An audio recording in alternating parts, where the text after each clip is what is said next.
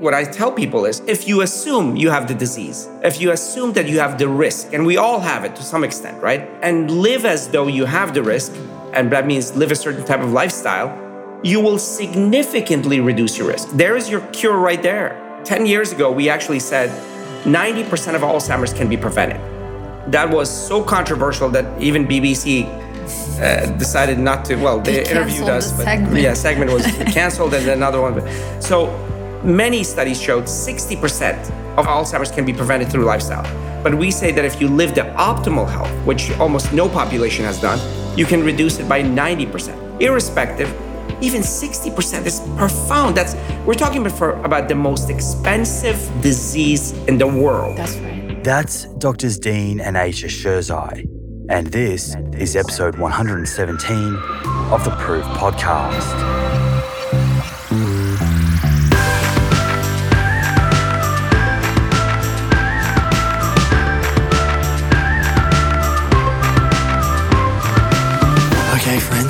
Here we are for episode 117 with neurologist Doctors Dean and Ayesha Sherzai talking all things omega 3s. What are they? What foods are they in? Should we supplement them for brain health, etc.? Before we get into it, I have a few things to share with you. Firstly, and most importantly, I hope you are well, feeling positive about life, happy, healthy. And if not, I hope you have the support that you need to turn things around. Secondly, for new listeners, I should probably take this opportunity to introduce myself. My name's Simon Hill. I'm a physiotherapist, nutritionist, and host of this show. What took you so long? 117 episodes in, and here we are finally. Anyway, better late than never. Just kidding. Plenty of time to go back through the archives. Lots of episodes in there on how the food we eat affects gut health, brain health, cardiovascular health, our lifespan, etc. Each week, I sit down with different guests doctors, dietitians, nutritionists, food system innovators and experts, environmental scientists, and so forth. So we, you and I, can piece this puzzle together. What on earth should we eat to feel at our best? Minimize our risk of chronic disease, add more years to our life, and tread lightly on the planet along the way. Where does the science lie and what are the myths?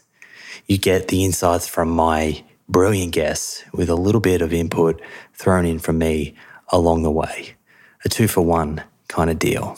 So, this episode, omega 3s with neurologist doctors Dean and Ayesha Sherzai back on the show. These guys are absolutely brilliant. Authors of the Alzheimer's Solution and soon to be authors of the 30 day Alzheimer's Solution.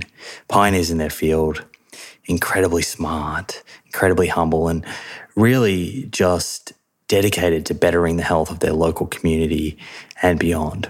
Their information is top quality, as you will see, rather than jumping on here and telling you something is an absolute. They are prepared to acknowledge where things are a little grey.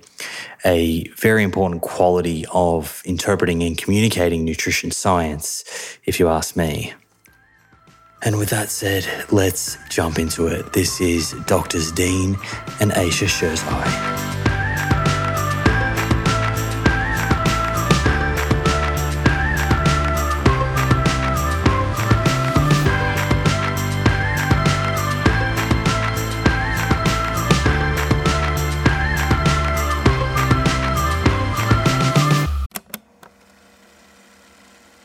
One of the best ways to track our health is to regularly get blood work done so we can take a peek under the hood and get a feel for the state of our cardiometabolic and hormonal health. You can do this with your local doctor or you can use a service like Inside Tracker. The nice thing about Inside Tracker is they make the process super convenient. You can organize their phlebotomist, a person who draws blood, to come to your house or office to do the blood draw. A few days later, your results show up in the Inside Tracker app, and they provide lifestyle recommendations based on whether a particular test is suboptimal, normal, or optimal. I've checked Inside Tracker's lifestyle recommendations, specifically the exercise and nutrition ones, and I can confidently say they are evidence based and in line with the information shared in both my book and on this show. They even added ApoB to their ultimate plan, based on recommendation from myself and others. It's also nice to have all of your lab results readily accessible in one mobile app, making it easy to pull up past results and see trends and patterns over time. Get 20% off the entire Inside Tracker store. To get started, go to insidetracker.com forward slash Simon for this exclusive offer. That's insidetracker.com forward slash Simon.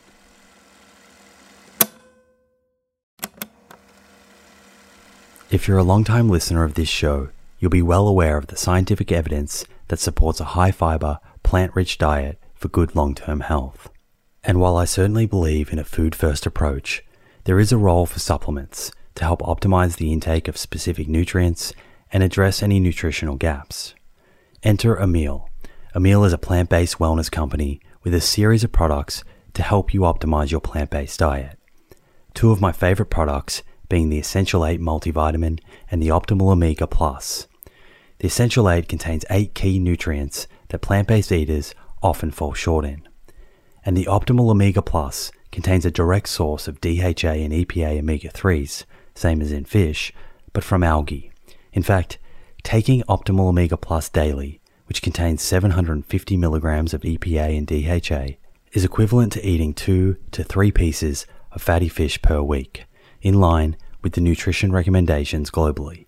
To get your Essential 8 and Optimal Omega Plus, head to theproof.com forward slash friends and follow the link, which will get you an extra 10% off your first order. That's theproof.com forward slash friends.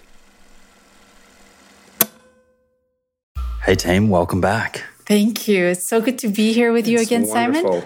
Wonderful. It's like uh, being with a family member. I know. Yeah. I feel very, very lucky to to have the access that I do to to both of you. So, um, thank you for for joining me again. Your previous episodes are by far some of the most downloaded episodes to date. So, there is clearly a real thirst for for evidence based information uh, to help people optimize uh, brain function and, and p- prevent cognitive impairment as they age. So, thank you so much for supporting the show and being so generous with your time. It's our pleasure. I mean, um, we've said this several times working with you and others that are in the field that are truly science based, it's empowering because it feels like you actually have tentacles and you're working together. Whenever you have questions for us, you uh, we get this middle of the night text, Emails. emails, and and uh, you know what? I love that, and vice versa. I have questions for you. I send them to you and to others. This Right. network, uh, and, and the network actually keeps each other accountable and and true to the science, and and we absolutely love that. Absolutely. Yeah. It's it's such a gift and to have um, you as a channel to disperse health information out there, um, especially out of the echo chambers of, of science. It's it's wonderful. Yeah, I think it's really important because science, whilst there are very clear takeaways for us, there is a lot of nuance. And it, it takes a bunch of, of people coming together and workshopping things and to to really make sense of it and then to work out, well, what is this study telling us and how does it fit in with the rest of the, the research and and therefore how can we use it in our recommendations to to better the health of the people that we see either clinically or that we're speaking to online. Top line, today's chat is all things omega 3s, what they are, why they're important, how much we need, where we get them from, uh, whether supplementation is needed, etc. And you know how that may even vary from person to person depending on the diet that they are following. But perhaps to to preface this conversation, it would be good to go back over, you know, what you guys do as neurologists and and and why brain health and educating people about how to take better care of this incredible organ is is such a clear passion for both of you. As some of your audience might, might have heard us, we actually started our first conversation in life together around this concept. Uh, both of our parents, uh, grandparents, two on each side, had Alzheimer's, and these were brilliant, brilliant people that we loved dearly. And I mean, uh, they were giants in our family. uh, my grandmother on my paternal side, my grandfather on my maternal side. I think same thing with you. Right, absolutely. Um, there, uh, there were, and uh, and the amazing things were was that they were all leaders and uh, matriarchs and patriarchs of the family, and to lose them in these small measures and and and bits and parts of themselves just dissipating, and for them to know that it's dissipating, and these were people that you know prided themselves with their intellect and and that that was the most painful thing I, I could have ever experienced. In fact, my grandmother was in the same room as me. I was young, I was in my teens, and I had to take care of her in my room. And and and I remember the the terrors, the the anxiety, the fear, the hallucinations. So it, it left a mark in our life. So the first conversation was that, and since then, um, you know, we've been at this for more than twenty years um, I know that Ayesha doesn't look much older than 20, but but I, I I'm a little older than 20. so we've been at this quite a while, and it's been an amazing adventure. A little bit risky because we didn't follow the natural path, the normal path, and then we're making it even more and more risky because as people here will listen and as we talk about our latest research, um, sometimes research is, doesn't have to be clean in fact, that's the beauty of true science, not bombastic, monosyllabic, binary, um, uh, um, you know, uh, concepts, but finessed, nuanced data that point to a given direction is good enough in science. In fact, even airplanes were created with that kind of level of science. So uh, we love this. We love talking about this stuff. You love talking about this stuff. Um, and, and we know that brain health the most incredible organ we have. Um, some people might argue with that, but it is the most important uh, organ uh, we have. And uh, we have control over its destiny at the individual level and what we're interested in, in at the community level. We have tremendous control over that outcome. And one of those questions, as it happens to be, and it's not the whole question, there's lots of others, but a very important one as we get to talk about is, is omega 3 um, that's that's the that's the beauty of this. So before we jump into that research that you're talking to and the and the two latest reviews that you've spent so much time doing and and and sifting through all of the research, you sort of just alluded to the fact that that the pair of you took a, a different path to, I guess, a standard path for neurologists, and and and you took quite a risk there, and perhaps you know some people may may look at the path that you took particularly at the time as a little bit controversial can you explain why it is that you sort of look at brain health and the degenerative brain from a different stance to i guess typical view in the field of neurology Yes. So, as um, as neurologists, um, as uh, doctors trained in medical school and in residencies and fellowships, the usual expectation is for a physician or a neurologist to be able to diagnose, be able to treat some of the conditions. And that's basically it. We really aren't, with due respect to, you know, all the doctors and, and people in medicine, there's not much focus on prevention and a lot of neurological disorders, a lot of chronic diseases of aging, but mostly neurological disorders um, don't have any or much area of focus on its prevention, and they're quite debilitating. And so, being in that field, um, doing a lot of research, um, Dean was in NIH and he was involved in very high level uh, uh, molecular research where, you know, I'll let you speak about it, but, you know, one of the kind of research that they did was to inject stem cells in a particular part of the brain and see if it actually functioned better in people who had movement disorders. And I was um, a technician for functional MRI.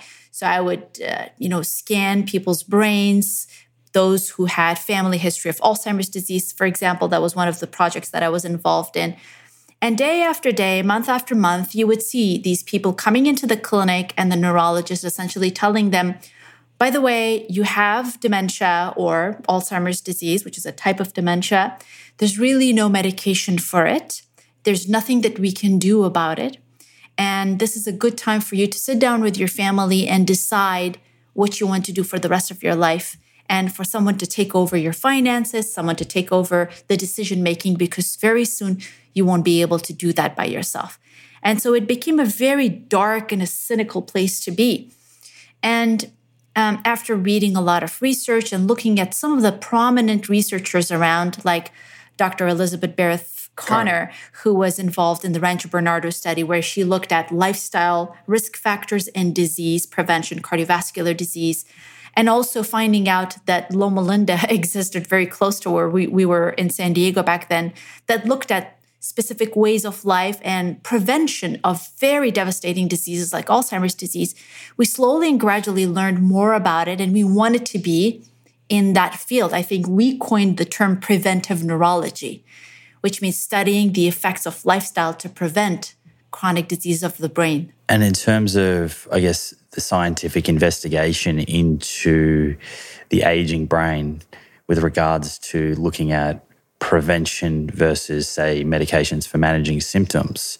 If you were to, and, and, and it may be more of a, a sort of guesstimation here, you may not, this data may not be available, but what percentage of government grants and fundraising uh, is going towards preventative neurology versus, say, looking at new medications that can help manage it once someone already has dementia or, or uh, you know, a cognitive impairment? I would easily say it's more than 90% on disease treatment and very little on prevention.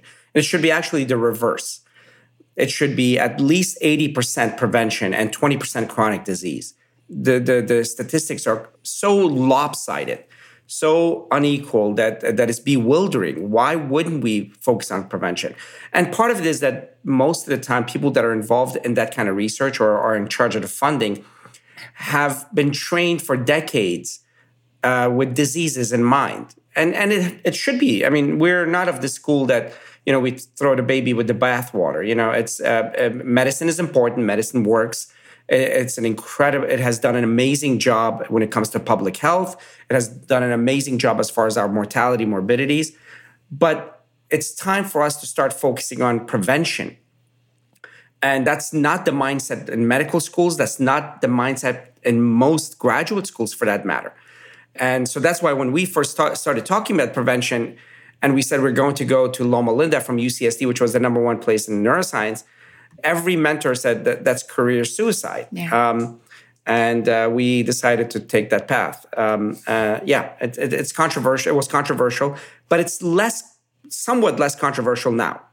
I mean, I, am just imagining the the sort of grant money and, and research funds and trying trying to sort of get a feel for how this space is now today.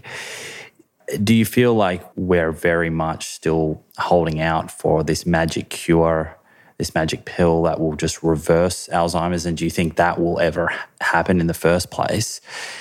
And then the second part of that question would be just recapping some of the information you shared a few episodes ago around the serious sort of dent that we could put into the burden of dementia by establishing healthy lifestyle practices and being able to, to delay it? Yeah, there I think there's been a lot of progress as when it comes to establishing certain um, pathogeneses or understanding certain paths of disease development and its remedy. I think there's been a lot of advances, and um, I'm not sure if it's going to be one pill or one medication that would quote unquote fix this disease, Alzheimer's.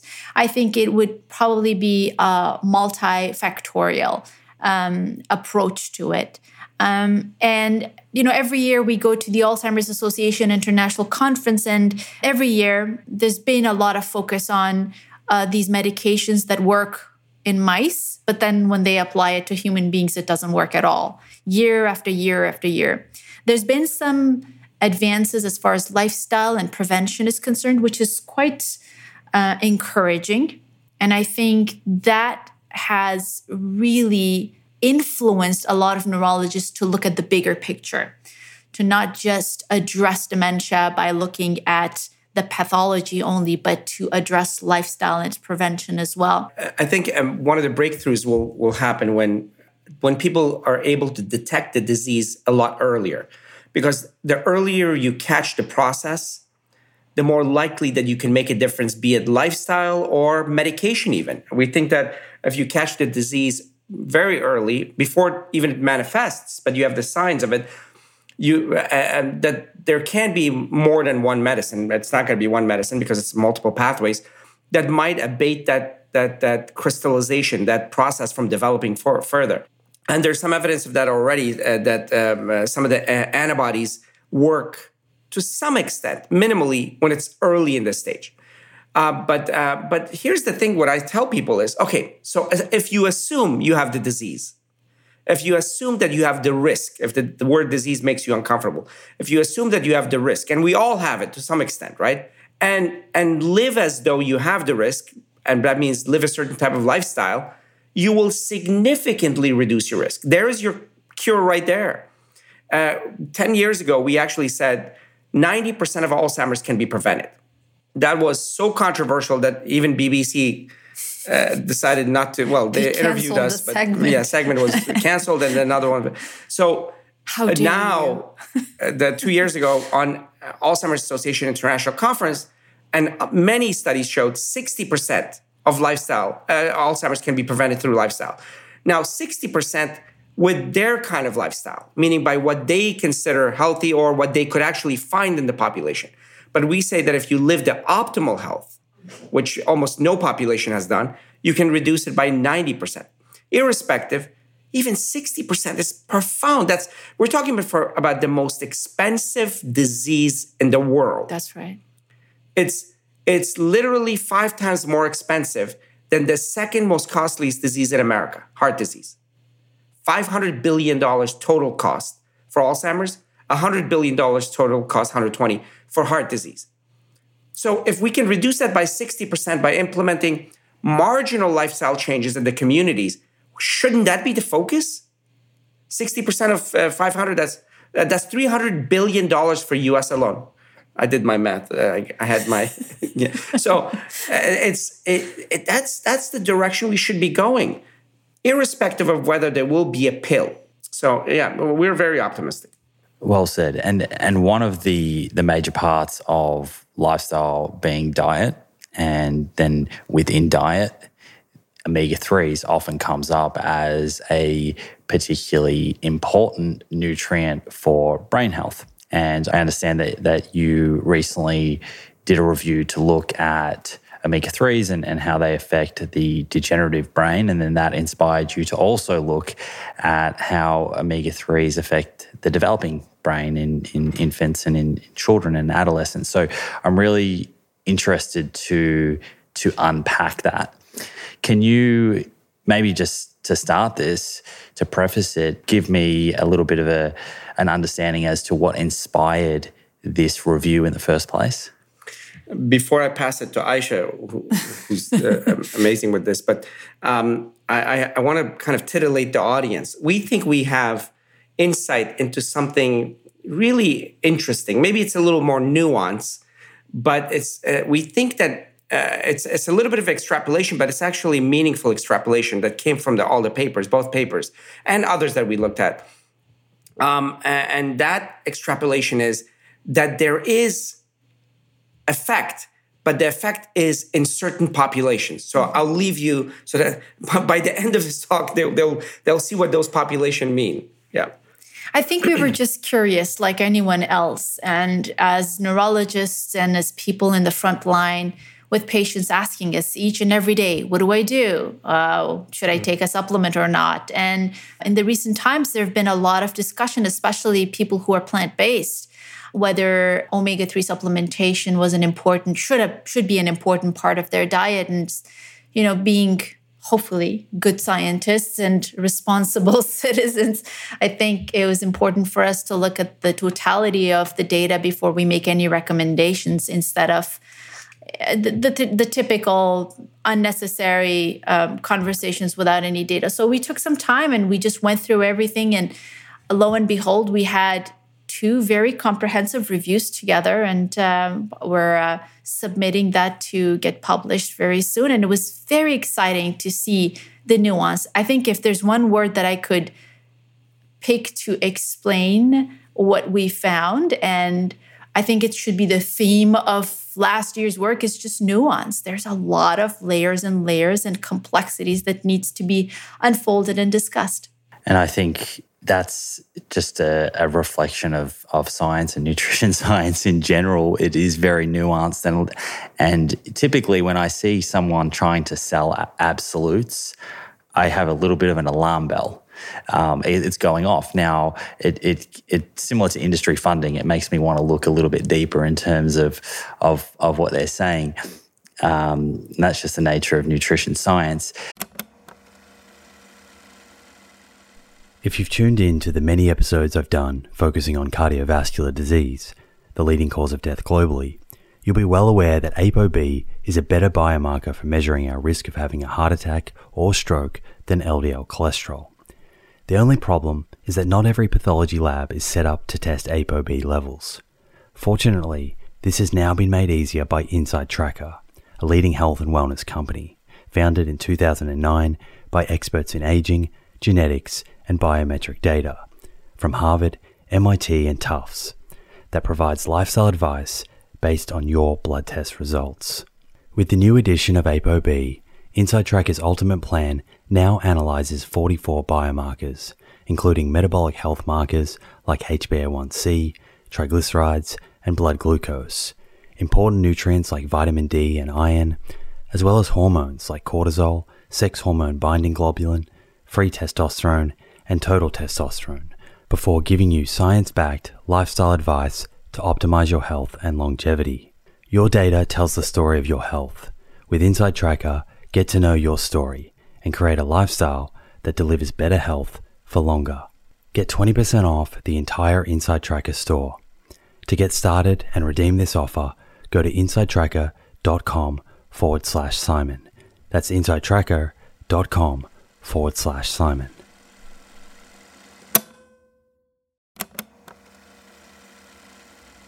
Hey, friends. The scientific evidence on lifestyle habits that lead to longevity is clear. Now it's time to put this knowledge into action. I'm excited to announce the Living Proof Longevity Challenge, a 12 week program to build evidence based lifestyle habits to optimize longevity. My team and I have transformed over hundreds of hours of conversations with experts on aging, nutrition, and exercise into a life changing 12 week program that will challenge you to develop habits that lead to a longer, better life. This is a unique opportunity to gather health data about yourself that has the potential to change your life for the better. You'll start by testing 10 longevity biomarkers that tell the truth about where your longevity stands right now, today. Following that, you'll get a personalized longevity score to guide your 12 weeks of habit building that will boost your score and improve your biomarkers for the better. After the challenge, you'll retest your 10 biomarkers and see the proof of how powerful these science backed habits really are. Head over to theproof.com forward slash living proof to download your zero cost copy of the Living Proof Longevity Challenge today. That's theproof.com forward slash living proof. Look forward to joining you on this journey. Perhaps before we go into sort of defining omega 3s and, and, then, and then jumping into some of the things that you found and why this is important for the listeners, maybe just recap what the reviews involved. What does that look like? You know, how many studies? How long did this take you? And and you know, what was this process like? Was this you guys sitting at home with the the big whiteboard walls and and and you know, trawling through yeah. hundreds and hundreds of studies? Give me a bit of insight into that process. Sure. Well, um, first of all, you find a willing student. Uh, it's always great to have a willing student who's motivated. Nothing like yeah. So then you do a lot of directing, and then you are also involved, and you bring them into the whiteboard sessions and all. Uh, but the idea is you create a null hypothesis, which is uh, this is the beauty of science, which is what do you do to negate your hypotheses? What would it take to show null effect, meaning that there is no effect on um, uh, uh of omega three on brain health? Um, so you start with that statement. It's a little bit symbolic because people do it, but then they go and do fishing uh, expeditions to find the result they want. And we have that in our own uh, field and every other field as well. Uh, and then what you do is do uh, inclusion and exclusion criteria. Meaning what kind of papers will you involve? Of course, we're not going to involve case studies and case series, and we want to make sure that there are studies that are robust enough. You look for randomized, uh, you know, clinical trials. Uh, uh, if there, it's not randomized clinical trials. If it's retrospective, meaning looking backwards, or prospective, but it's not randomized, it should be robust enough, and that they should have control for all the confounds, things that might make the study weak.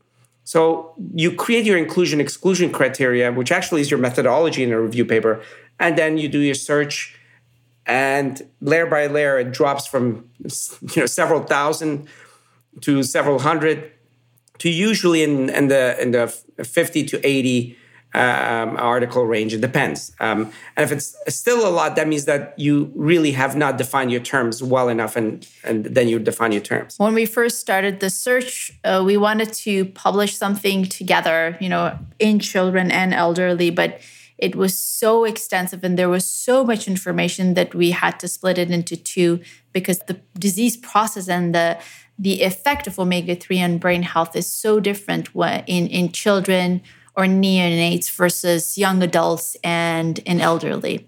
Um, and we also wanted to look at the source of funding because that's a very important topic mm-hmm. and a mm-hmm. very important aspects of research. You know, who is funding the study? Is it is it a supplement company or was it an NIH um, grant that was uh, supporting this? So we included that. We included dosages and.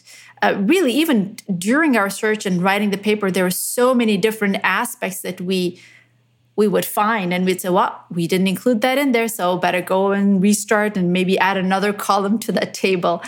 Uh, so it was a lot of fun. It was. Yeah. It was. So the idea is rather than than looking at the results of one single paper, it is to to go out and find the highest quality of evidence from multiple trials and different studies from all around the world, different researchers, and see if there is a significant effect, which is is going to be hopefully a more reliable indicator of a true relationship than just looking at one single study. Correct. Absolutely, Correct. yes, and that's why you have to. Um, set your preferences and set your inclusion criteria, Dean was saying, ahead of time and see what falls in that category. Yeah. One of the things that a lot of people do, like I said, fishing experiments after the fact, once they don't see the result they want, then they go back and keep looking for, or they loosen the parameters until they get the result they want. Right. That's where bad science is actually fairly common, and that's why people get. All, you always see, and and the reason, one of the forces are negative results are harder to publish. True. You know, the the positive uh, result bias is is evident. Yeah, well, they're less sexy, right? Yes, yeah. exactly. Yeah, exactly. Which you know is is hugely impactful because those results, even though they're negative, they're very important. And when they're not being published, it's giving a, a sort of false sense of what this relationship could be. Exactly. I'll tell you. So when you when you look at meta-analysis, one thing that nobody talks about is that all that meta-analysis is based on the positive results or the published results. And the published results have a cut off left uh, curve. The left side or the negative results have never been published. So it's already skewed towards the positive. So yeah, it's a meta-analysis. It's great. All these arguments on internet and YouTube. Yeah, this meta-analysis showed this. And wait a second, how did you pick your papers in the first place? And did you ever go back and see, you know, in the clinicaltrials.gov when they published, um, um, when before they started doing the research, they have to go on clinicaltrials.gov and put their name or an equivalent wherever there is. Did you look at all the papers that were supposed to do the research and they were never published? And if you haven't included those, it's skewed. It's completely skewed. So there's a lot to be done if you want to do the right thing. Um, uh, and and and sometimes it's it's a bit of a paralysis, but I think if you look deeply, you always find nuance, which is incredible value. I love the statement you said. If you, as soon as we see bombastic or binary uh, results uh, uh, or absolute results, we know that this is this is false, especially in nutrition. Okay, so the topic of the review being omega threes, I want to get into some of these results and and and learnings that uh, people can can walk away with. Perhaps we start by defining omega threes uh, as a starting point and going through what the different types are. So then when we're talking about some of the findings, it makes a little more sense. Absolutely. So, well, starting from the very beginning, we know that um, we consume different uh, different combination and different array of fats, and um, there are fats that are not essential, which means that our body actually creates them, and uh, we have enough of them in our system. And then there are essential fatty acids, which are fats that are not created by our our bodies and we need to consume them in the form of food. Omega-3 fatty acids uh, are the essential fatty acids um, and they're very important for multiple different functions in the body but especially for brain health because they tend to be important for transmission of messages from cell to cell for the development of the infrastructure of the brain, um, and especially when it comes to cell membrane function. And there's so much when it comes to cell membrane function because it's not just um, maintaining the infrastructure, but it's about how messages transmitted, how different particles are created, and how the fluidity and the permeability of the cells are affected. And you know, the brain being a dynamic organ as it is, it's incredibly important for it to function very well. So the omega 3 fatty acids are needed on a regular basis and they need to be received very regularly. And um, there are two classes of essential fatty acids the omega 3s and omega 6s. We need both of them.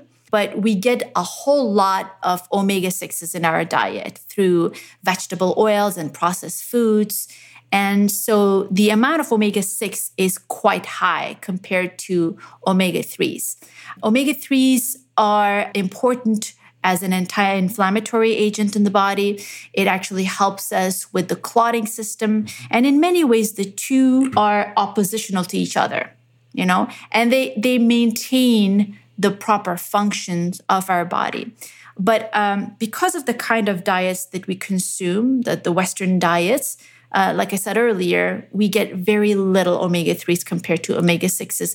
And that's where the problem essentially starts. So the goal should always be to increase the consumption of omega 3s and lower the consumption of omega 6s. In fact, that ratio has changed significantly over the last maybe 50 to 80 years. In the past, the ratio wasn't that wide between omega 6 and omega 3 now we're talking significant difference, significant lower amounts of omega 3 in our diet compared to omega 6. And as we talk about mechanism, that matters at so many levels. The two beginning or the origin molecules in omega 6 and omega 3 are linoleic acid and alpha linolenic acid, respectively.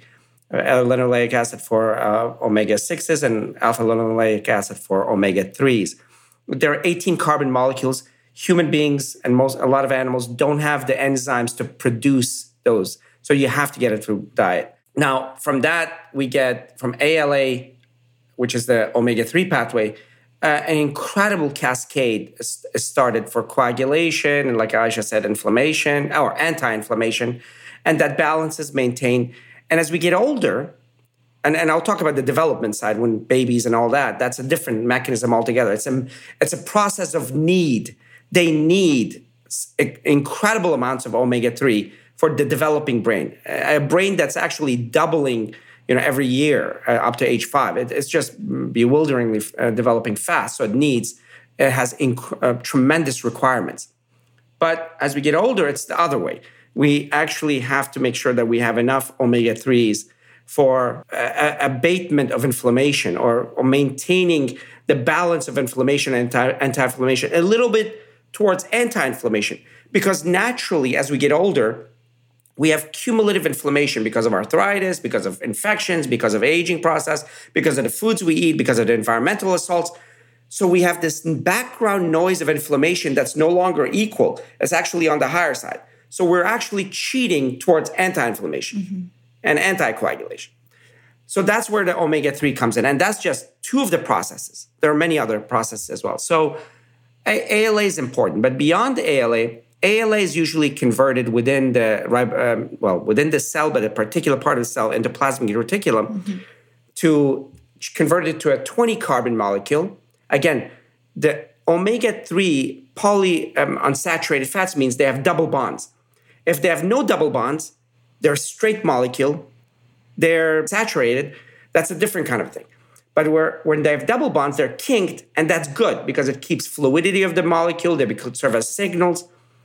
Now, they go as kinked molecules with three bonds, that's omega 3. Well, the, the three part is because the first one starts at third carbon. Sorry, too, too much uh, detail.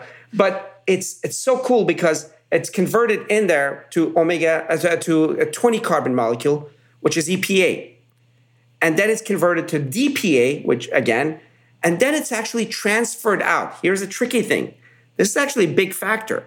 The transferring in out from endoplasmic to the peroxisome, which is another organelle in the cell, is a high energy process, which nobody talks about.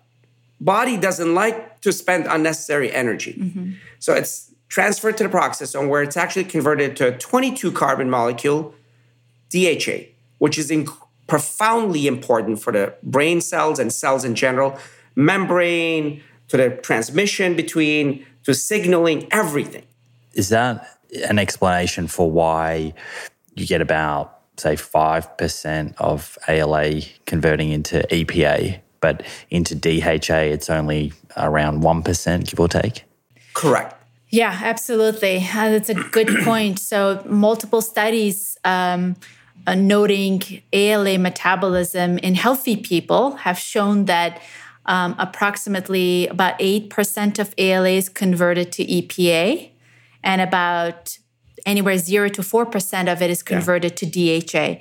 Um, and it's different in men and women. Women tend to convert to DHA like a little um, a little uh, more than young men. And I think estrogen has to do with that. So about nine percent of their ALA is converted to DHA. And and your audience will notice that difference and between Ayesha and I, she's got better e- conversion rates than me. So. Somebody's somebody's fishing for compliments well, here.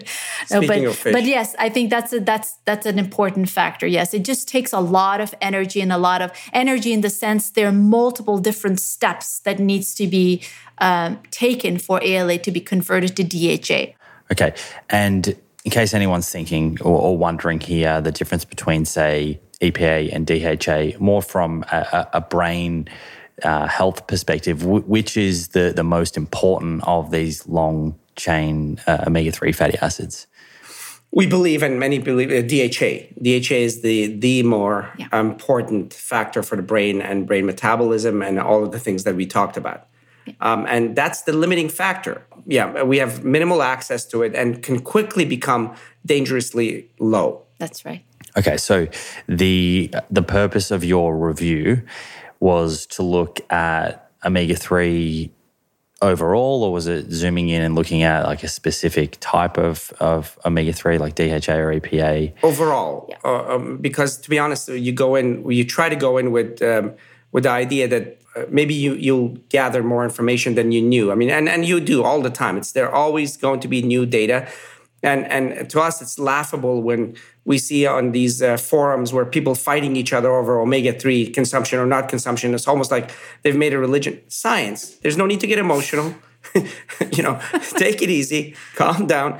If you find out tomorrow that I was wrong with this assumption or extrapolation or even interpretation, that's fine. Yeah, happy to change our uh, happy mind. to change our mind. And I, would right like data. to actually, we, we decided to say this at the end, but I think we should say it multiple times during this conversation there's we really look forward to changing our perspective with new data. There really is nothing wrong with being wrong now because you have a certain amount of data or certain type type of data. So as data changes, as we get more information, we will definitely change. And and and that kind of perspective also helps you with the data you have in front of you because it makes you circumspect makes you make you know uh, be careful about overstating overgeneralizing and and where you are extrapolating state this is an extrapolation. When, whenever we say 90% of Alzheimer's can be prevented, it's an extrapolation. For God's sakes, please don't take that as if we've, you know, there's a paper that came out 90% exact.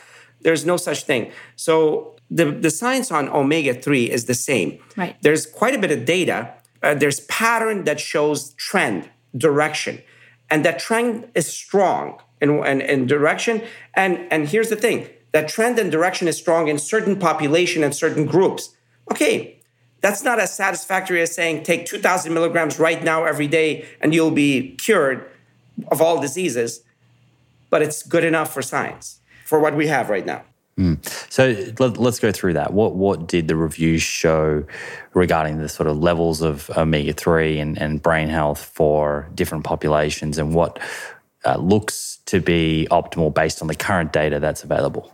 Looking at all um, omega 3s, DHA is really important for the brain and um, it exhibits neuroprotective properties and it's qualitatively the most important omega 3 uh, polyunsaturated fat. So it's studied most often.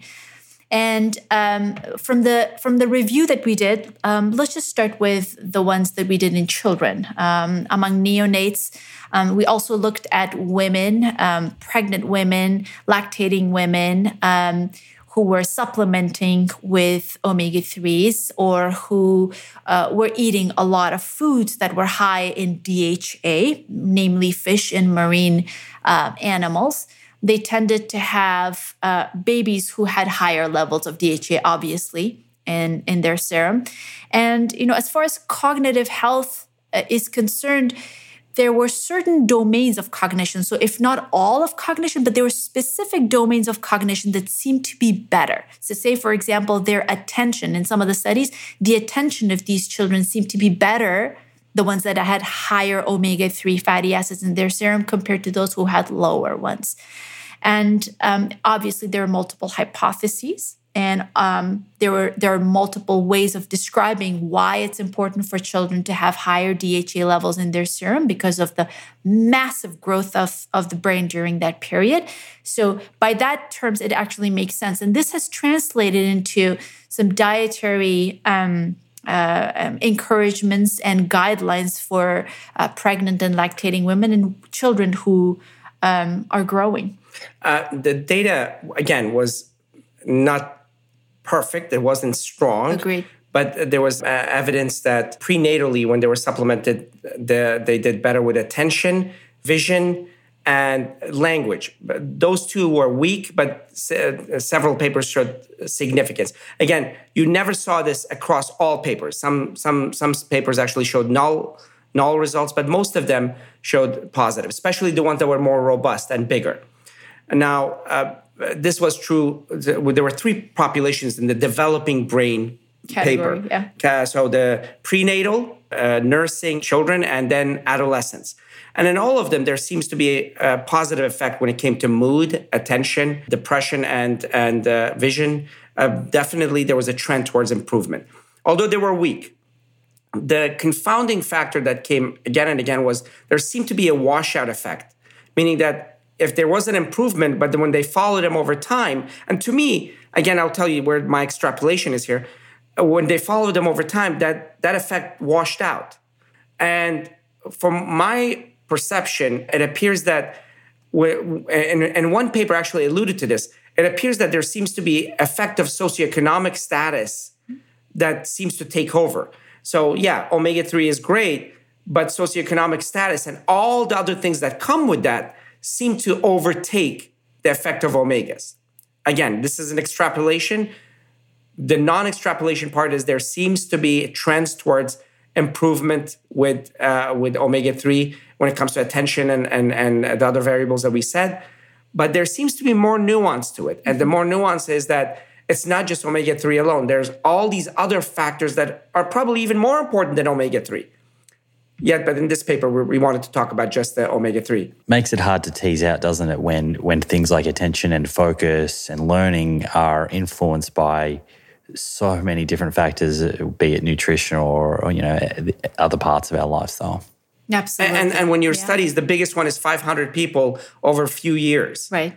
Then you don't have the power to be able to deduce or to delineate what confound is, is the one that's affecting it. Is it right. socioeconomic? Is it mother's education? Oh, the other things they looked at was mother's education was another factor. Right. And, and environmental. Oh, and smoking was another factor when you have only 500 people, and that was the biggest study, mm-hmm. it makes it difficult. It may also be as well that the and, and I'm going out on a limb here, but the more educated the mother is, the more likely they are supplementing with DHA and EPA because they're exposed to you know more healthcare services and are being given that information. And you know, therefore, their child having better attention. Is it the fact that they're from that socioeconomic class, or or is it the DHA directly? Um, but in terms of the the sort of risk versus reward, I think is where we kind of land here to a, to a point, right? It's people are going to want to know, well, okay, based on the data today, then what should I do if I'm a pregnant woman? Should I supplement with DHA or EPA? Uh, or if I have a, a, child, should I make sure he's getting DHA through his diet or, or taking a supplement? is that is that something that you've thought about, sort of risk versus reward, and and where do you land in terms of of being able to give recommendations to people around how much they should be taking? Is is it just is it is it sort of extrapolating from the studies that you looked at that did see benefit and looking at the the, the sort of most common doses used? So uh, before I get to that, is uh, one of the things you were talking about is um, the um, plateau effect meaning that people who were healthy, like you said, mothers that were taking, you know, having good nutrition, and people who were healthy, both in children and in adults, you didn't see any difference. But that doesn't speak to the beneficial effect of omega 3. There seems to be a threshold. When you reach that threshold, there doesn't appear to be any benefit beyond that. So there, there, the one word that people should get used to is there's the threshold. Um, and, and, and there seems to be a threshold even when it comes to dosage. Uh, even in the cardiovascular studies, the same thing happened. Yeah, people, there's some studies that showed that people had less MI, but when it comes to mortality, as far as dosage after 500, there was not much more. Or in certain populations that were already eating fish, there was no, no benefit beyond a certain amount. So there's a definite threshold effect that you're talking about. Mothers that are already educated are doing all these other things Maybe that's why you don't see there's a null effect. You're actually washing out the positive effect. So more studies are needed. But yet, still, there are certain populations that we think, especially developing brain, given that DHA is so important, and given that we think that it's really difficult, it's not impossible, but we think it's fairly difficult to maintain appropriate amounts of um, DHA, but just through ALA. We and this is our extrapolation. We think that there are certain populations and certain people at risk that would benefit from supplementation. Um, and definitely a developing brain is one of them. Now, look at ALA. In order to to maintain an appropriate amount of DHA from ALA, it's not just the fact that you have to, you know, have one or two t- tablespoons of chia and flax seeds and all of this. But you also have to reduce your omega 6 levels because that transmission, that enzyme that converts ALA to the next level is the same enzyme that's also converting the linoleic acid to omega 6 pathway. So there's competition. And in that competition, guess who has the advantage? Omega 6. Mm-hmm. So if you want that enzyme to work, to transfer, and already it's doing a poor job, you better reduce your alcohol usage because of liver you have to, uh, or eliminate, you have to significantly reduce your omega 6, which is in everything nowadays, if, even in air. Um, I'm exaggerating. Uh, so that makes it a little difficult. This is not that simple as somebody coming on, you know, saying, oh, this paper said this and therefore nothing. That picture that we're painting makes it kind of important to error on the side of supplementation and the developing brain. Now, we're not taking that lightly. We, we do understand that not one process, a process doesn't happen in isolation in the body. When you give a vitamin, it's not just that one pathway. It's multiple pathways are affected. And we also understand that in certain populations, it increases cancer risk, not omega 3 per se, but other vitamins. But I think the totality, especially in a different developing brain, points to uh, uh, either being incredibly diligent about your intake, food, and not what not to eat, or supplement. And in terms of the the amount, is that something that you're sort of hesitant to talk about, or do we do we have enough data to look at, say, for example, I, I think you know most of the recommendations for pregnant women land between sort of 250 to 300 milligrams of DHA and EPA combined. Um, and for children it can it can vary, but there there are different amounts and different supplements. Was there any consistency in the studies to give people a bit of an idea as to what they should be looking for? No, unfortunately, it was quite variable and there was no consistency in dosages. There was a vi- very wide range. Um, and then even certain studies didn't really highlight the amount that uh, individuals were getting. So that's that's the part that we need more answers on, and hopefully we can have more detailed research done to find out specifically what dosages would be appropriate. And and the in the aging brain, it seems to be on the higher side, but you can't just jump to that because what is what you know a thousand milligrams and above? What does that mean? It, because it's not benign. I mean, these are anti-inflammatory and anticoagulants. So um, and they have interactions. So you have to always do this under the supervision of your physician. They're they're not without consequence and um, the dosage is not really well delineated, to be honest. So I guess, well, f- from my end, and you can tell me if you agree or not, there are national sort of recommendations for DHA, EPA. Um, you know, I know on the NHMRC website in in Australia there are sort of uh, an adequate intake level and off the top of my head, for one to eight year olds, it's it's around 50, 60 milligrams a day, and then it sort of progressively goes up towards as you become an adult. Would you say that that's probably the, the best information for people to go off for the time being? Yeah, I think so. I think uh, following the uh, the said guidelines so far until we get more information would be the most appropriate thing to do. Absolutely.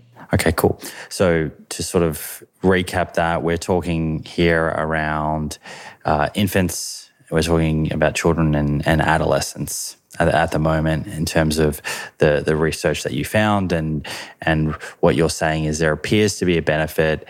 The exact specifics and dosage are very hard to determine. We need further studies, but and again, correct me if I'm uh, making any you know incorrect summaries here.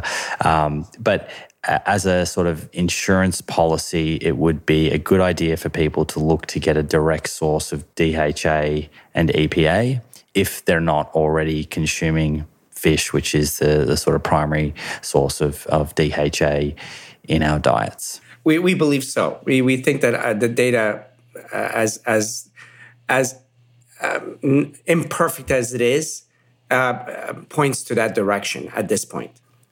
And do you think there would be I mean, it's it's it's it's essentially it's a fat molecule. Do you think there would be any risks associated with taking a direct source of, of DHA or EPA? Not that we know of. There's no indication that it could potentially cause any damage to children or adults, for that matter.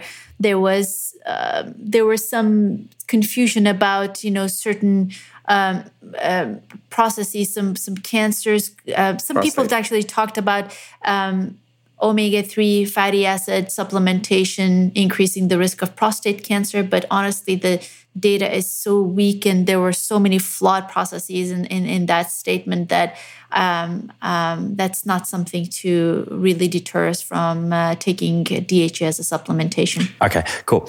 That's very clear. Let's move on now to adults and what you found in terms of omega 3s and the aging brain. With the data that we have, there appears to be evidence that uh, certain populations might benefit from this. The mm-hmm. at risk populations or, or those that need seem to benefit the most.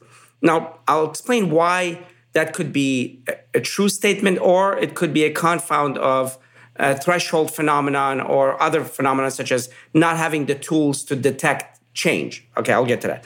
So it appears that the only signal that you see consistently, fairly consistently, in, in aging brains are those with MCI. MCI is actually short for mild cognitive impairment.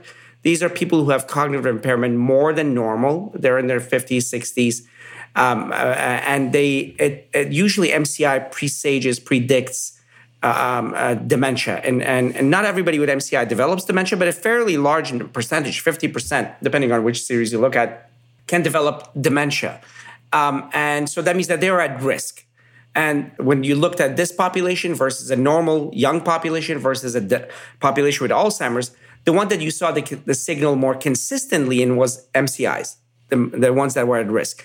And there could be two reasons. Maybe because this population needs it the most, therefore they're actually con- using it the most. In fact, there's some indirect data that when patients that have ApoE4, which is a gene that puts you at risk for Alzheimer's, when uh, they actually take more omega 3 from your blood than those that are not ApoE4, which means their need is more. Why? Because ApoE4 patients, those are at risk for Alzheimer's, actually inefficiently use omega 3 and also oxidize uh, ApoE3. So that means that they're not using it properly, so they need more of it. So at the minimum, you know that those that are ApoE4 positive, and if you have one gene from one parent, your risk goes up four times. If you have two genes, your risk goes up 12 times.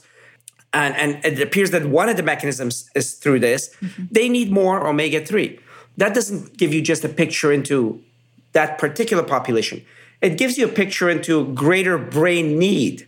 As you get older, as you're going through certain traumas or certain challenges, cognitive or infectious or other, your need is going to be greater. So omega 3 might help in that population.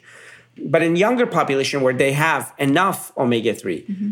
or in those who are consuming omega 3 already through fish or others, and a lot of studies were flawed because they didn't take that component into consideration omega 3 did sh- didn't show any signal, right. any change. So, so that's the threshold effect, essentially. I think that's a really important thing for people to understand. If you're looking at a group of people and you introduce an omega 3 supplement and you find no effect, well, that could be largely determined by what's their background intake of omega 3s in their diet. If they're already consuming two or three pieces of salmon a week, which is a fatty fish that's rich in DHA, then to your point earlier, where you're talking about a threshold or a ceiling effect, it may be that the addition of omega 3 has no effect on their cognition. But for someone who wasn't consuming the two or three pieces of salmon a week, the, the addition of omega 3 supplements could have led to an improvement.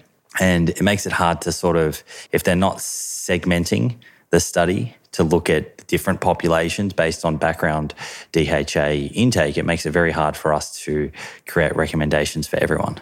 This is the most important and a very crucial statement for people to take away from all of the data that's out there. That's incredibly important. The idea that if somebody is eating enough and it doesn't show is the reason why we have so many confusing outcomes.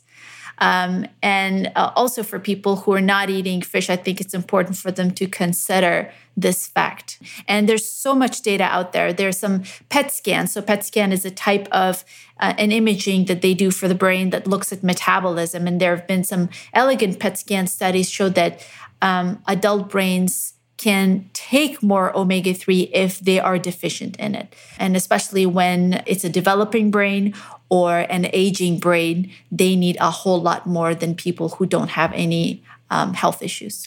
And the other reason that I don't want to make it even more complicated, but I'll tell you ahead of time that I can't give recommendation at this point with the data we have for people who are young to take omega 3 because not because I don't believe that it's useful, but because I, we don't have good data at all.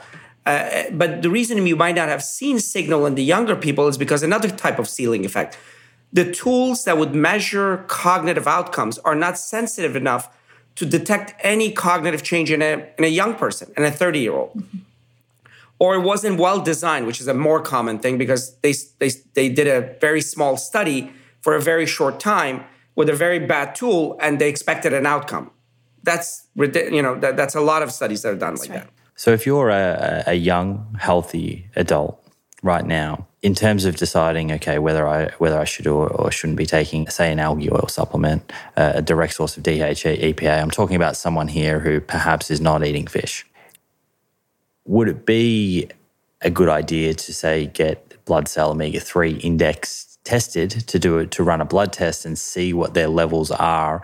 Is that you know is that a good test for identifying if your body is in need of more DHA or are there you know any limitations of, of that omega-3 index test that we need to be aware of? That's a good question and there's no right or wrong answer honestly. Most of the studies look at blood cell or rbc omega-3 index as um, as a biomarker for uh, omega three uh, fatty acids. Um, I am aware of some uh, groups um, in Europe and in Canada coming up with specific questionnaires that have very close correlation with that blood test to find out whether somebody is consuming enough omega 3 fatty acids or not. And if you look at the list of those questions, it's about whether they're taking supplements and a list of 12 or 13 different kind of fish on how often they're consuming it. So the bigger picture is if you're not consuming fish or um, any you know marine uh, animals, then it's important for you to be not concerned but be aware of your consumption, and it wouldn't hurt to get tested.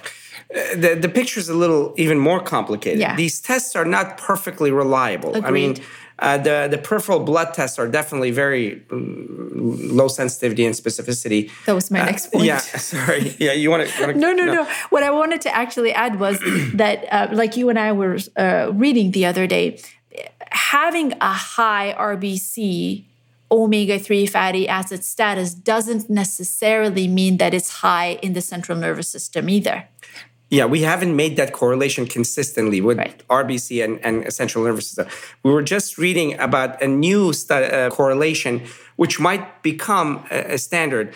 Uh, ironically, it's indirect. They uh, they've done studies of um, BDNF and its relationship with um, uh, omega three Brain derived neurotrophic factor. and there seems to be a relation. So, not to go on a little tangent, but there's, uh, but nonetheless, the recommendation at this point is for young people, you you know, it's your choice. Um, w- would I do it? Uh, I, I will. I myself would do it. But but to be honest, it's not as strong an extrapolation as when I talk about the elderly or the young people. And here's another layer of complexity into this. So there are individuals who may have a family history of Alzheimer's Yes. disease, right? If, say, for example, a grandparent or a parent has Alzheimer's disease, you may want to be concerned in the in in, in a way where you know you could potentially be a heterozygote for ApoE4, which means that you may have one allele, or maybe homozygote for the ApoE4 genotype. In that situation, having a family history and being a heterozygote, you probably would benefit from an omega 3 supplementation. But if you're a heterozygote and you have no family history, which is about, you know, 25% of um, the population in the United States, not all of them tend to develop Alzheimer's. Only 25% do. So again, you know, just kind of weighing all of the risk factors and where you are in life, what kind of what kind of potential disease processes that run in your family will help you make that. Actually, decision. Ayesha clarified it so beautifully. That's what my the reason I I would take it because I have two family members. Me too. Who have uh, who had Alzheimer's early on, and and the data there is that uh, there seems to be benefit uh, for those people. So I would take it. The rest of the people there now, if they're getting older, and there's memory issues. Uh, I think then that would I would I would uh, lean towards using uh, or uh, partaking in omega threes. Yeah, for me personally, and, and this again is just another anecdote that may help the listeners work out their own decision for them based on their own circumstances, which I think is a nice way of doing it. Uh, is both of my grandmothers, well, one's passed away, but she she suffered from dementia, and the other one's still alive, has dementia now and we can talk about that maybe in a, in a little bit. But um, and and my father has uh, had multiple heart attacks. His father had heart attacks. So the the cardiovascular research is interesting to me. I mean, the data again there isn't perfectly clear, but there is a bit of a signal around some benefit, particularly for people who are, who are not consuming fish which I think is is interesting. And I sort of look at it from a precautionary principle point of view. I mean, the major meta-analyses already show that vegetarians and vegans are protected against cardiovascular disease. So that's great, but maybe it can be further optimized. So and when I look at a, the studies looking at omega three index, and you've pointed out some interesting limitations of that tool, but when when you do look at them, vegans tend to be a little bit lower than people who are consuming fish. So I think that's just important for us to acknowledge and and, and you know, as you say, make that decision based on your life, your risk factors, your family history, and and go from there.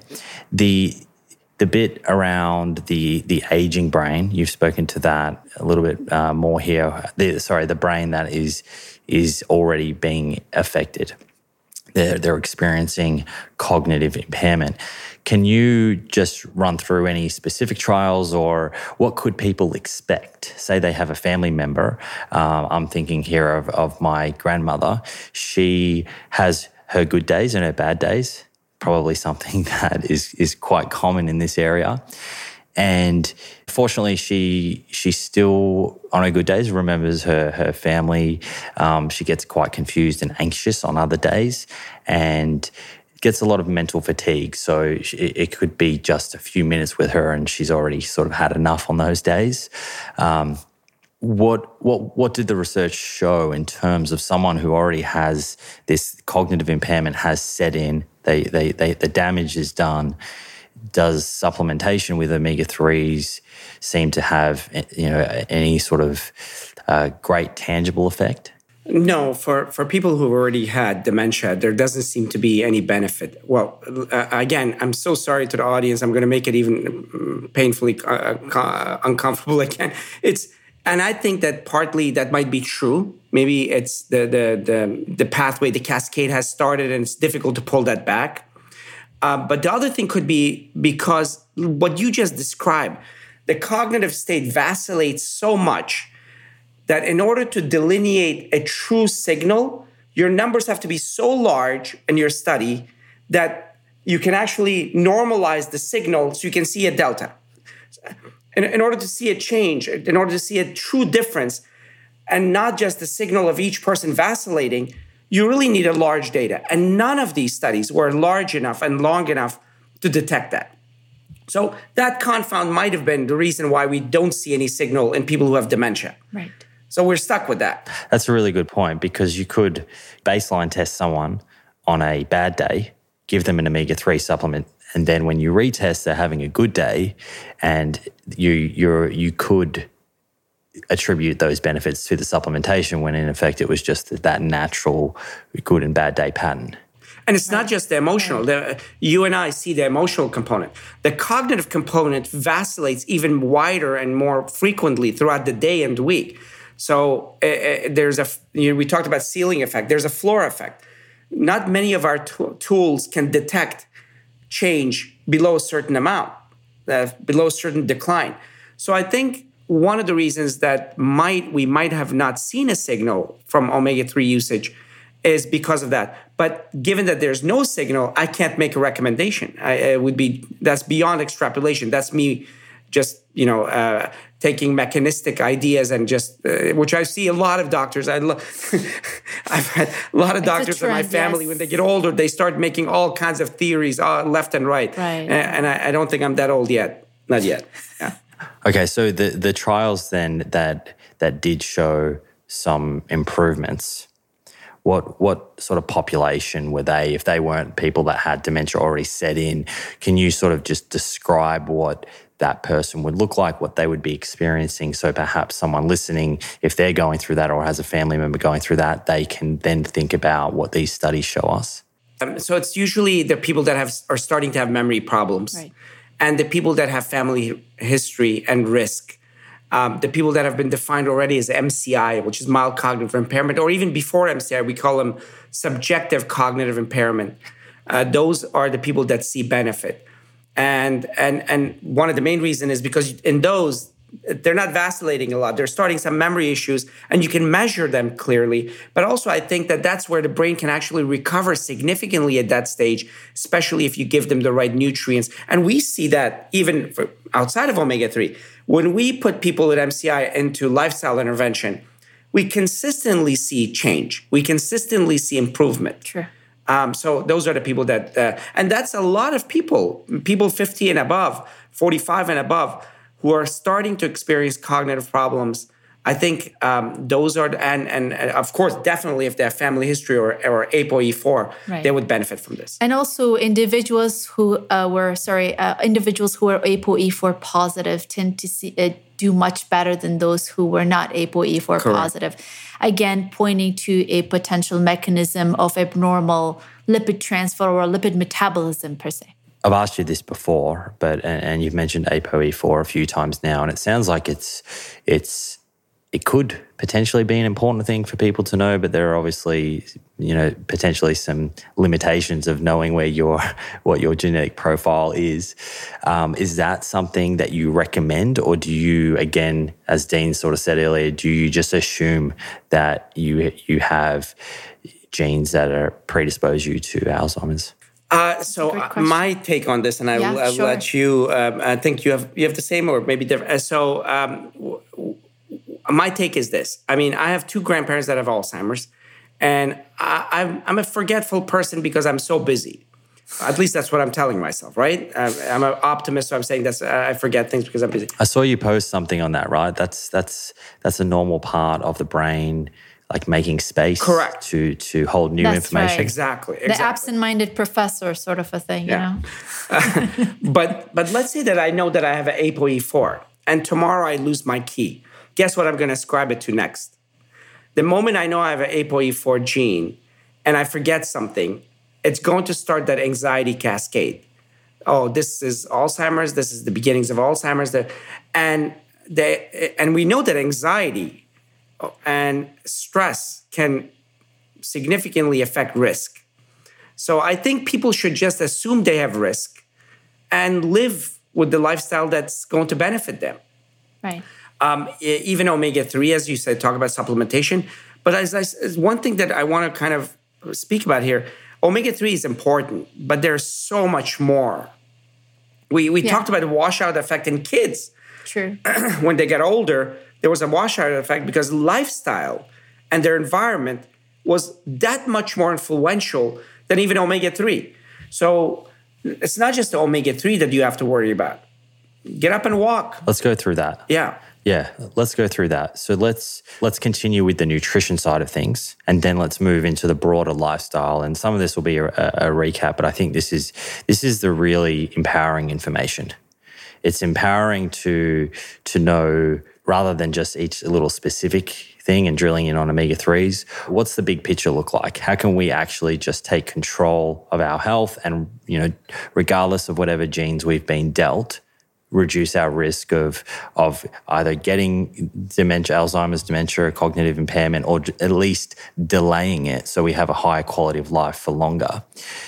Firstly, in terms of food, what are the sort of evidence based non negotiables in terms of foods or, or food groups that people should be, you know, subject to their food access, really trying to make a concerted effort to work into their diet and their family's diet.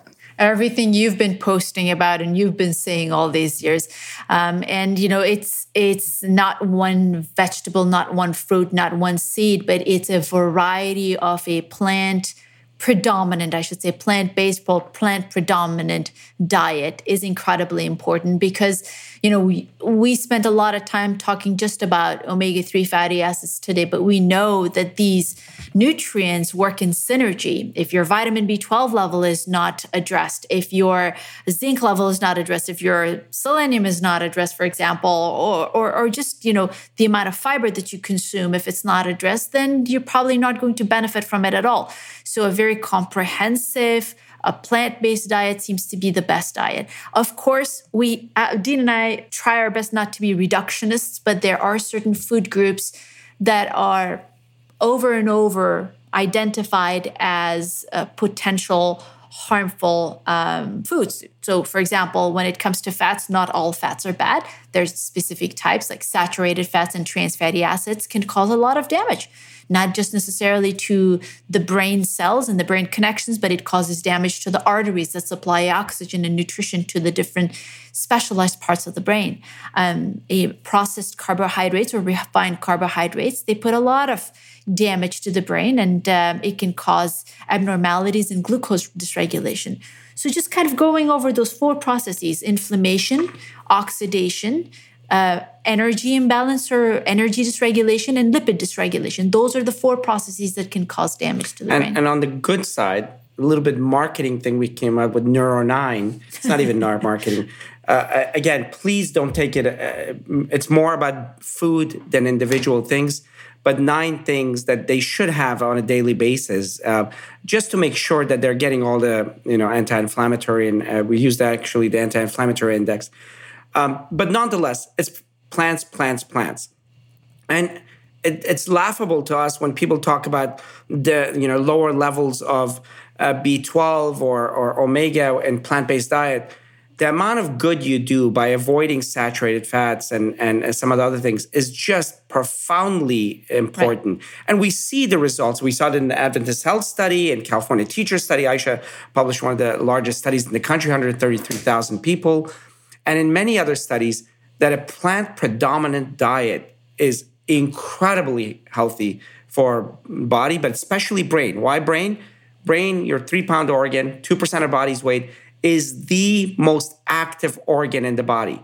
It consumes up to 25% of body's energy. So you want to give the brain optimal foods. We say every meal you eat can either heal or harm the brain. Just knowing that fact every meal that you eat can either heal or harm the brain. I think it, it's interesting the the science around the mind diet, and you've read this section in my book on on brain health and and very kindly contributed enormously to the editing process. So thank you for that. What I really found interesting was that, of course, the Mediterranean diet has been very well studied you know, in terms of, well, relatively speaking, let's say, you know, in a, in a, space where there's not a whole lot of clinical trial data looking at different dietary patterns over a very long period of time, the Mediterranean diet has, you know, a reasonable amount of, of, of data. What I what I found interesting was the the mind diet, which creates even more emphasis on whole plant foods, even less emphasis on on foods like fish, has been associated with a, a much greater reduction in risk of dementia than the Mediterranean diet. And it's going to be really interesting over the next, you know, 5, 10, 15, 20 years as you know there's more funding in this space and we get you know greater long-term trials what what the results are that we can uh, use to, to to further help educate people about the power of all of these plant foods for their brain health and and no the mind diet and in spite of what we think is somewhat um, not the optimal diet because they have chicken there as an incidental measurement. And yet it, it's been shown to reduce Alzheimer's risk by 53%. It's crazy. Yeah. That's that's amazing. Yeah. Uh, yeah. and, and and and all the benefits are from the plant-based component. That's correct. Yes. I, I read Martha Morris's book on on the mind diet, and she she specifically states in there that that uh, poultry or, or, chicken was included not because it's beneficial to the brain, but, but because it's better than red meat. So, I, I mean, it, it, it's pretty clear in there, you know, why that was included, and and I think part of the the mind diet was the creation was around uh, what did the researchers think was possible for people for for a big group of people, not necessarily what's the most optimal um, pattern, but I think it was you know interesting nonetheless. The Neuro Nine I know we, you know, Ayesha's just very clearly explained it's about more of these food groups fruits vegetables whole grains legumes nuts and seeds. But if if there were any sort of superstars or or specific sort of hero type foods within that dietary pattern are there any that that you would like to see people focus on? Yes. So uh, dean and i explored um, well, one of my projects was um, to look at anti-inflammatory indices of food. So anti-inflammatory index is a list of food that was created a few years ago and it's been used to look at um, uh, the different patterns of dietary patterns and where the, where the foods that were mentioned in a dietary pa- patterns fell in the anti-inflammatory food index. And so it's a very long list of foods and we essentially looked at the Mediterranean diet and the mind diet and looked at where they were represented in this anti-inflammatory index. And so based on that we came up with the top nine uh, food items. Again, you know, not to sound too gimmicky because that's that's something that we always want to stay away from. But I think it's good to have a list of foods that you're aware of that you have to consume every single day because they're just amazing. So let's see if my brain will help me remember these neuronines. So, of course, on the top, we have our dark leafy green vegetables for obvious reasons. Incredible amount of um, polyphenols and anti inflammatories and vitamins and minerals. We're talking about things like kale and spinach and arugula. Then we have beans or lentils, which are wonderful sources of fiber as well as plant based proteins, minus the saturated fats and all the other nasty stuff that meat has. Then we have berries. And as you know, berries are one of the few foods that actually have been tested in large population studies in the Nurses' Health Study. No, I'm sorry, the Women's Health Initiative, where women who consumed half a cup of berries actually had lower rates of cognitive decline. And that can be blueberries or blackberries, but anything that has darker color is great. And then we have nuts. Walnuts or pecans. Then we have seeds like chia seeds and flax seeds oh goodness. Um, then we have herbs, herbs like um, uh, oregano and um, uh, different kinds of uh, green, very aromatic. Basil. Uh, yes, basil, rosemary, cilantro, parsley, and spices come in that category too. So turmeric and oregano and saffron cruciferous vegetables like broccoli, cauliflower, whole grains like oats, brown rice, um, uh, anything that has a lot of fiber in them. And I think the last one was tea.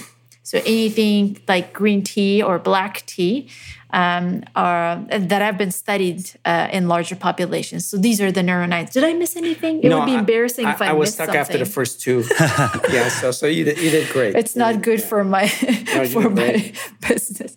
But yes, those are the neuronites. Uh, uh, turmeric, we just were part of a paper that was just published from Cedar Sinai. We were the PIs, but when we when you leave a university, you, you lose your first author status. So, so we are in the middle.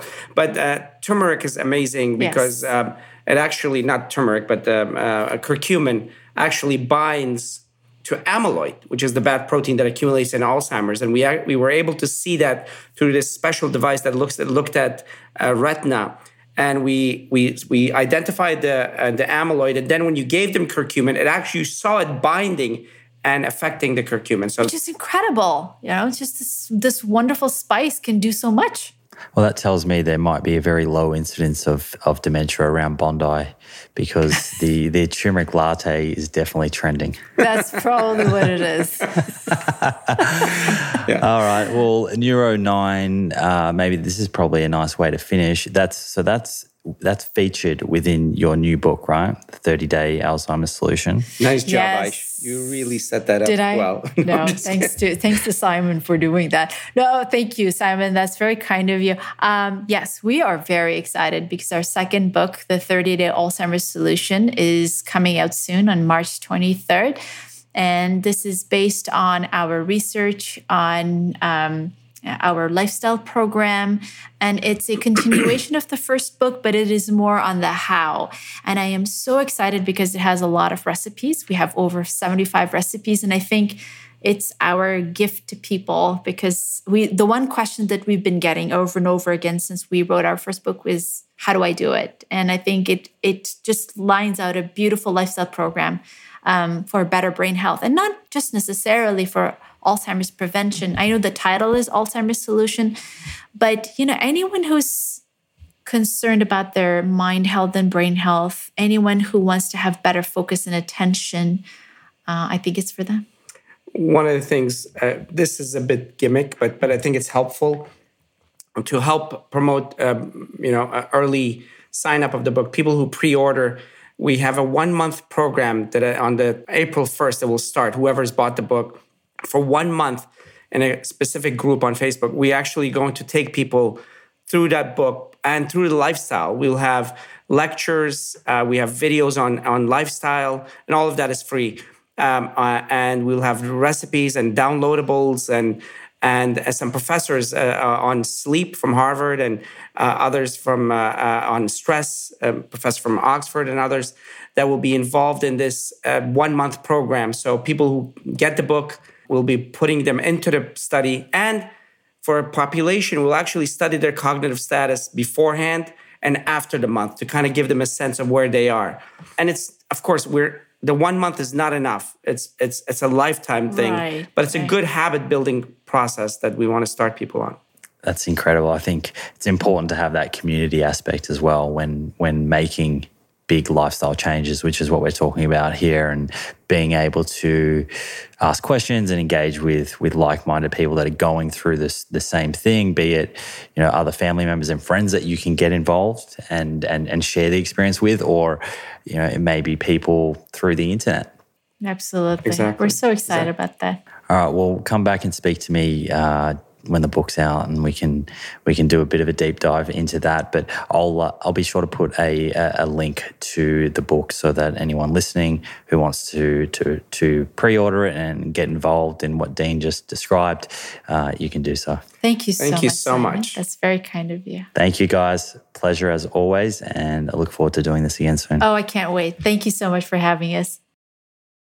All right, my friends, there we go. What did I say about nuance and being prepared to acknowledge where things are a little grey? I think it's incredibly important to be able to accept that there are some holes in nutrition science, and rather than feeling uncomfortable about them, accepting them and getting comfortable making the most evidence based decisions we can. As I said in this episode, in this instance, I feel for me personally, taking 840 milligrams of DHA and EPA a day, which is equivalent to around three pieces of salmon a week, is a good insurance policy.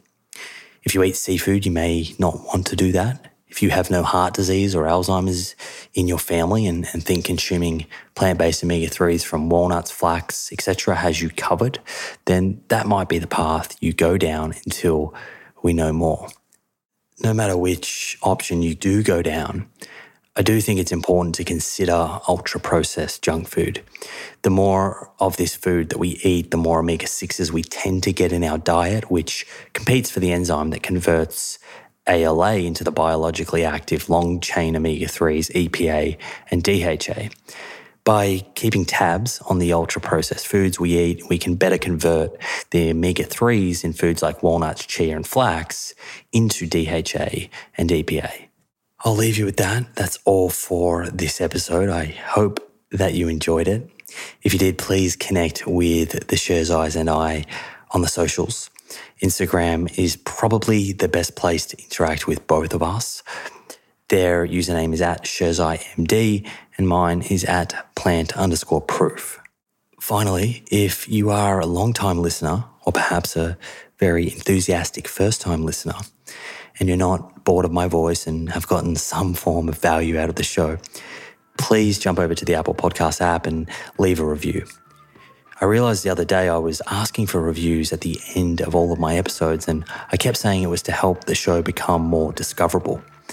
It's actually not why I asked for them. I just like reading them. It's nice to see people appreciate the conversations.